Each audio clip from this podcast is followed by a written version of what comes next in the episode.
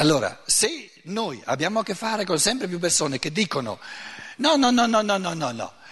Io adesso mi sono abituato, una gran bella cosa, nel mondo fisico materiale c'è conoscenza scientifica oggettiva.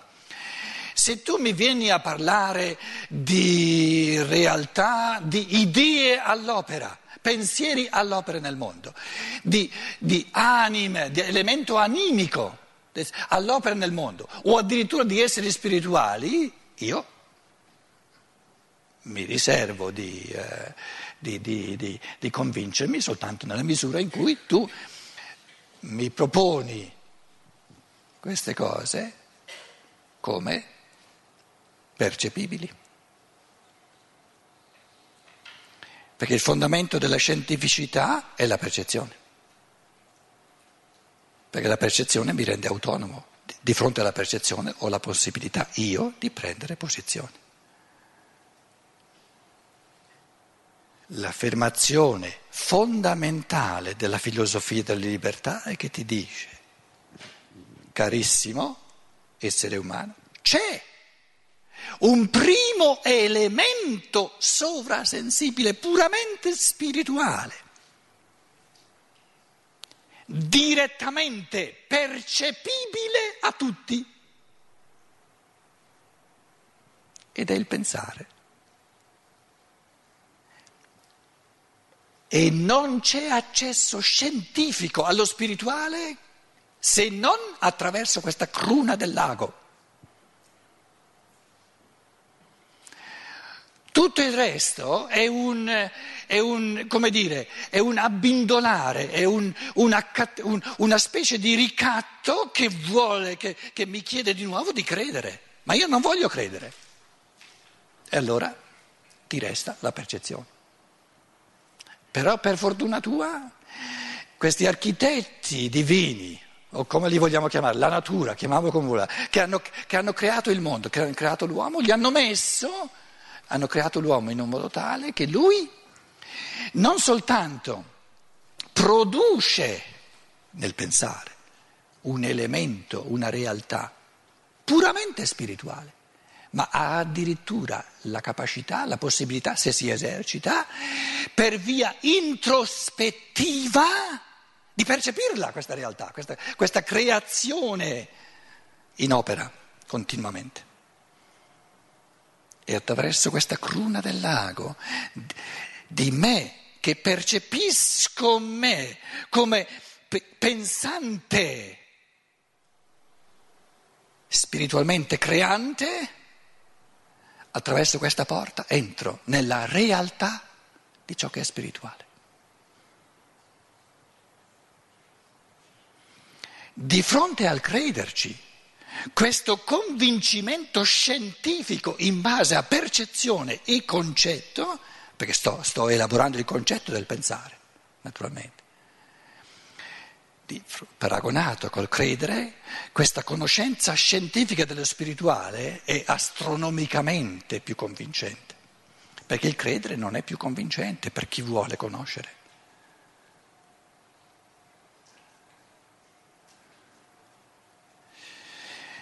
A quel punto lì è, è ovvio che gli spiriti, c'è una, una certa discernimento degli spiriti perché da un lato, essendo abituati soltanto a, a, percepire soltanto ciò che è materiale, a una scienza naturale che addirittura vorrebbe convincerci, e lì va oltre il segno naturalmente, che c'è soltanto ciò che è materiale, Molti si scoraggiano perché dicono ma è così rarefatto questo elemento del pensare, così astratto, così difficile.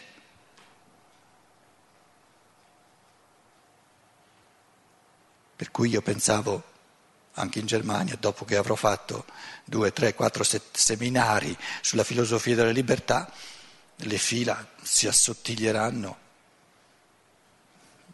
Germania siamo, siamo quasi alla fine, sono una trentina di seminari. Le persone hanno continuato a venire, io ero strabiliato, felicissimo, addirittura in Italia con tante persone la filosofia della libertà. Vuol dire che la, l'uomo moderno, anche la donna moderna, cerca, cerca questo, questo, questo primo elemento di realtà spirituale.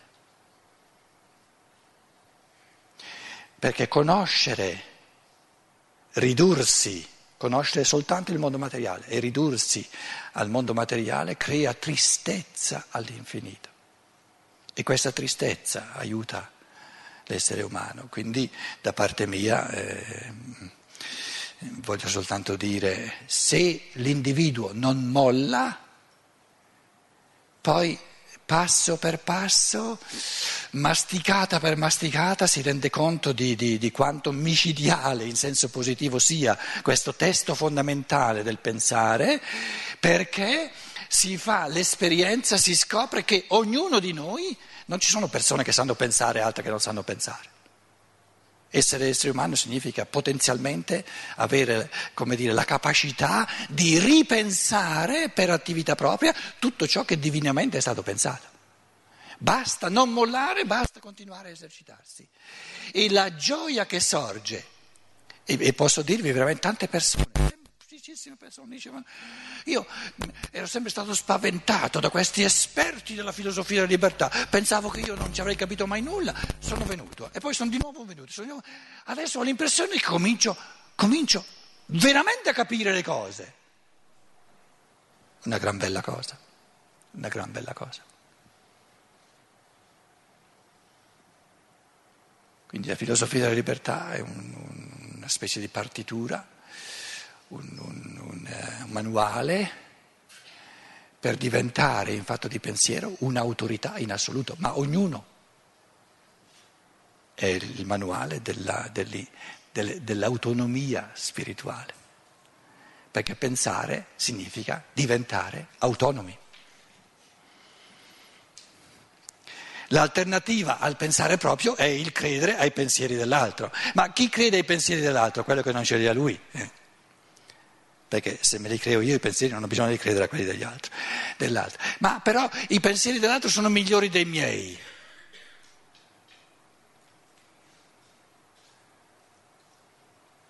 I pensieri dell'altro sono sempre assolutamente peggiori dei miei. Perché? Perché non sono miei? Quindi per me i pensieri di un altro sono sempre i peggiori e i migliori sono sempre i miei perché sono miei. Indipendentemente da quanto siano belli o brutti, non c'entra nulla.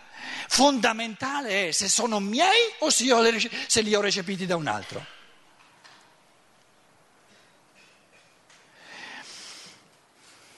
Il linguaggio è una cosa, prendiamo il linguaggio italiano, una lingua così bella, ricchissima da Dante in poi si è soltanto impoverita, ma insomma abbiamo sempre la possibilità di ritornare a questa sorgente cristallina, riprendere tante parole della Divina Commedia che non si usano più, per esempio indiare. Il linguaggio è, è una ricchezza all'infinito.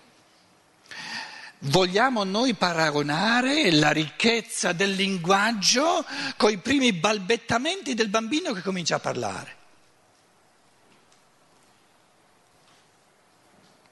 Cos'è che vale di più, il linguaggio o i primi balbetti per il bambino? Per il bambino valgono infinitamente di più i suoi balbettii, perché quelle parole le dice lui, sono sue. E la gioia del bambino quando comincia le prime parole, papà, mamma, mamma. Cosa ci dice questa gioia? Questa gioia ci dice che la, diciamo, la, la, lo spartiacque non è il fattore di ricchezza, il fattore di, dire, di, di, di contenuto. Lo spartiacque è recepire dal di fuori o creare dal di dentro. Quello è lo spartiacque. E il bambino ora comincia a creare lui le parole. E ogni parola che dice lui ha infinitamente più valore che non tutta la ricchezza del linguaggio che, che non viene creata da lui.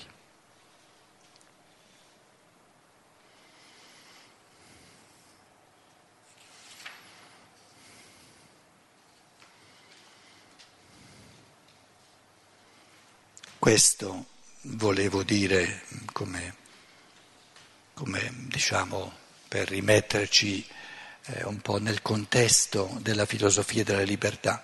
Eravamo eh, nel quinto capitolo, eravamo arrivati al nono paragrafo,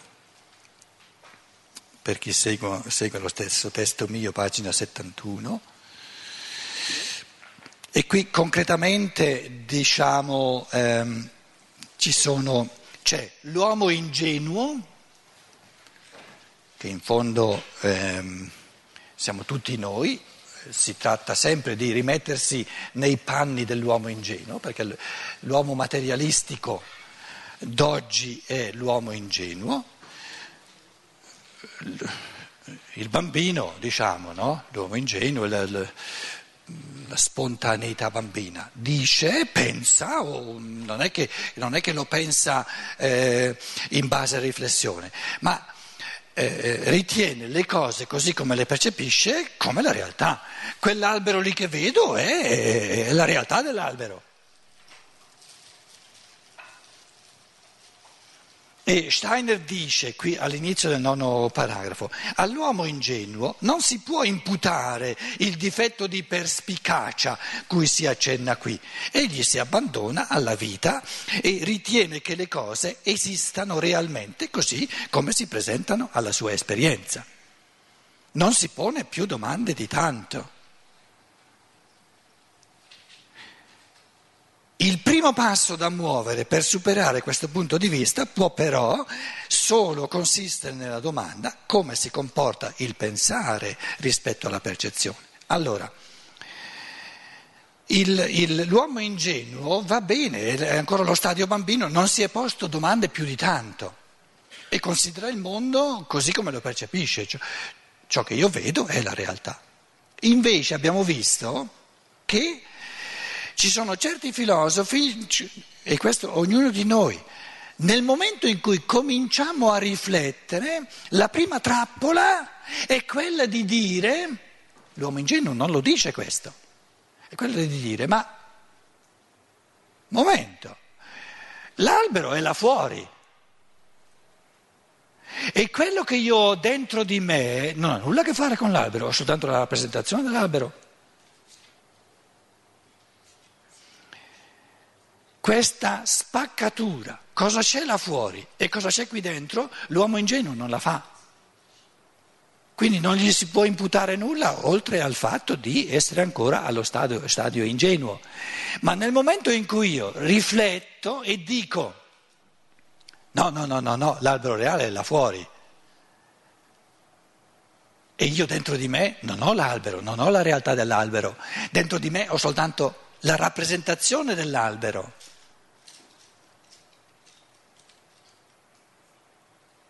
Ho fatto uno sbaglio?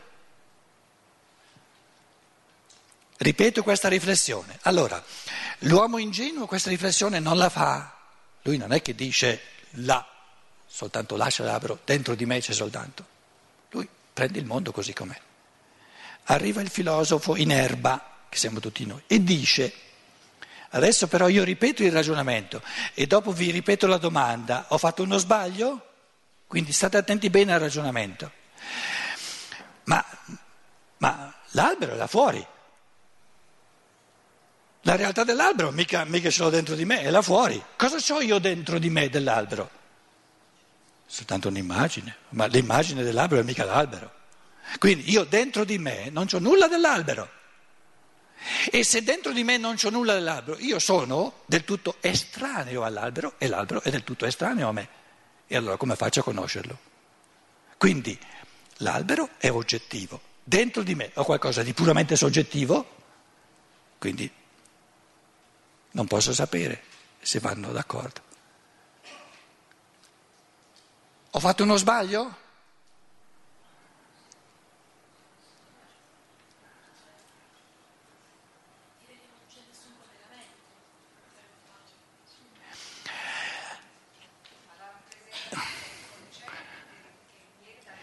I peccati più grossi che esistano sono peccati di omissione. Quindi in questo ragionamento ho omesso qualcosa. Non è che ho detto qualcosa di sbagliato, ripeto il ragionamento, lo, lo accorcio. L'albero è là, mica, mica ce l'ho dentro di me l'albero, è là. E dentro di me ho soltanto l'immagine, ma l'immagine non è l'albero.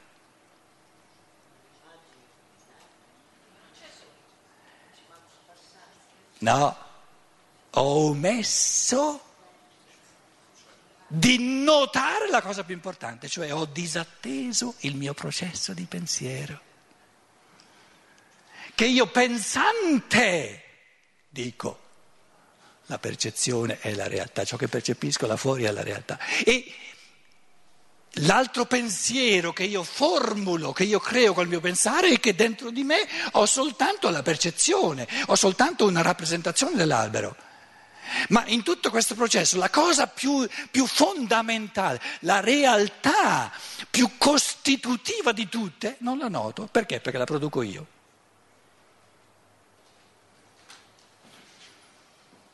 Quindi il filosofo in erba è colui che non nota il pensare.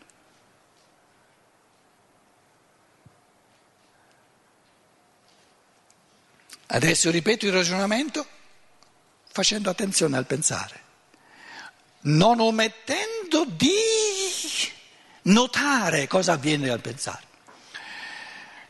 L'albero è là fuori, è un pensiero.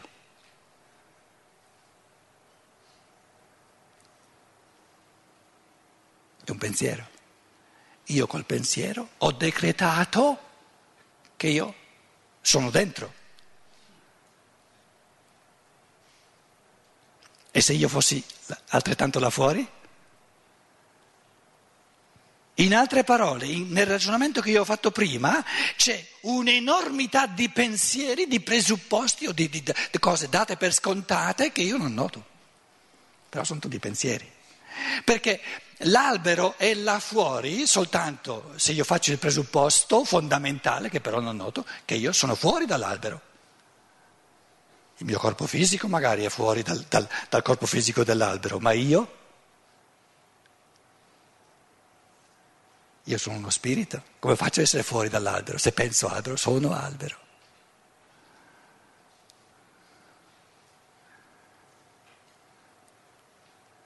Quando io penso l'albero, io sono dentro all'albero e l'albero è dentro di me.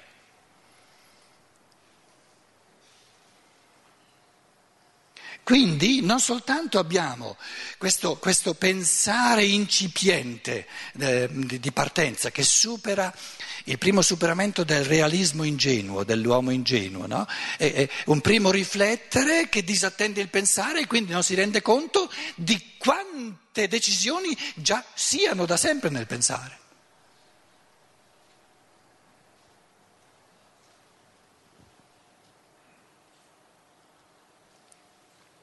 Allora rifaccio, ripeto di nuovo la domanda.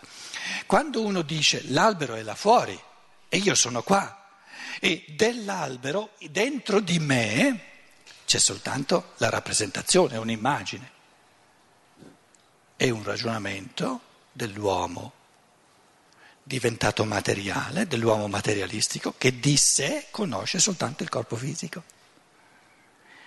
Perché in effetti la rappresentazione dell'albero presuppone il corpo fisico.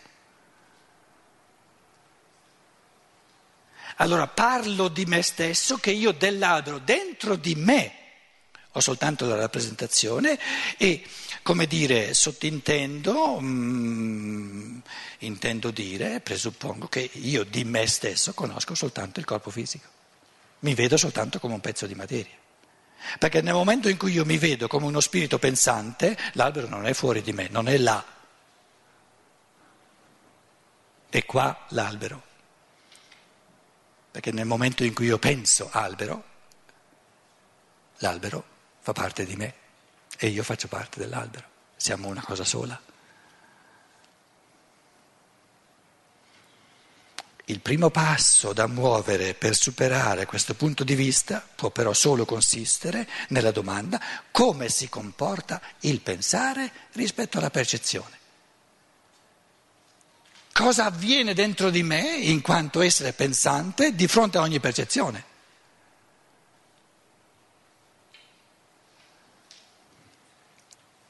È indifferente che dopo la mia rappresentazione la percezione continui a sussistere oppure no, nella forma a me data. Se voglio asserire qualche cosa a suo riguardo, ciò può accadere soltanto con l'aiuto del pensare.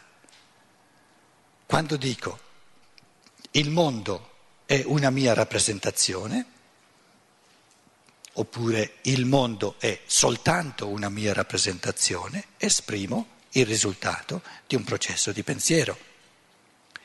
E se il mio pensare non è applicabile al mondo, questo risultato è un errore. Fra la percezione e qualsiasi asserzione riguardo alla medesima si frappone il pensare. Quando io non dormo, quando sono sveglio, mi pongo di fronte alle cose pensando e siccome questo pensare viene prodotto da me, viene veramente generato da me stesso, non lo noto perché è, è la mia stessa natura.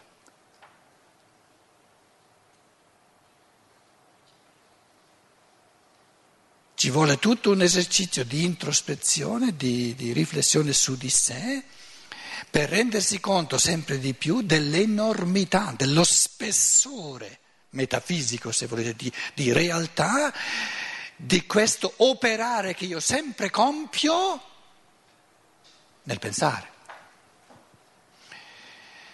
A un livello ancora più semplice, io dico l'albero è là fuori, ma cosa intendi dire tu quando dici l'albero? Esercizi che abbiamo già fatto, vanno sempre rifatti, no? Ci, ci eh, riuniamo per rifarli eh, sempre di nuovo, albero.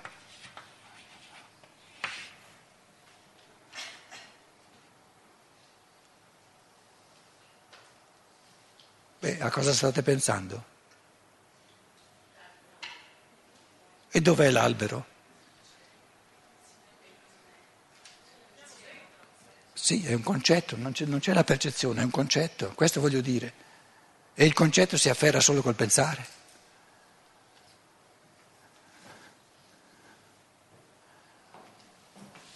Posto di albero, vi do un'altra percezione.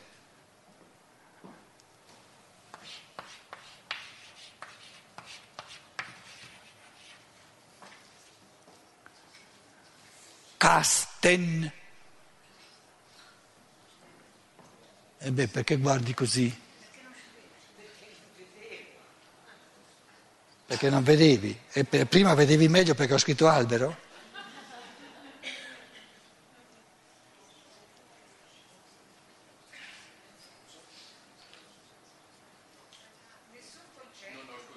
Ah, non ho il concetto.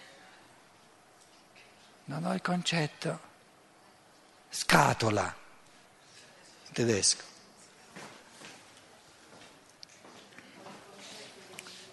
Adesso Luciana non dirà più non ci vedo bene, adesso dirà eh sì, adesso ho capito. Eh. Va bene il gesso adesso?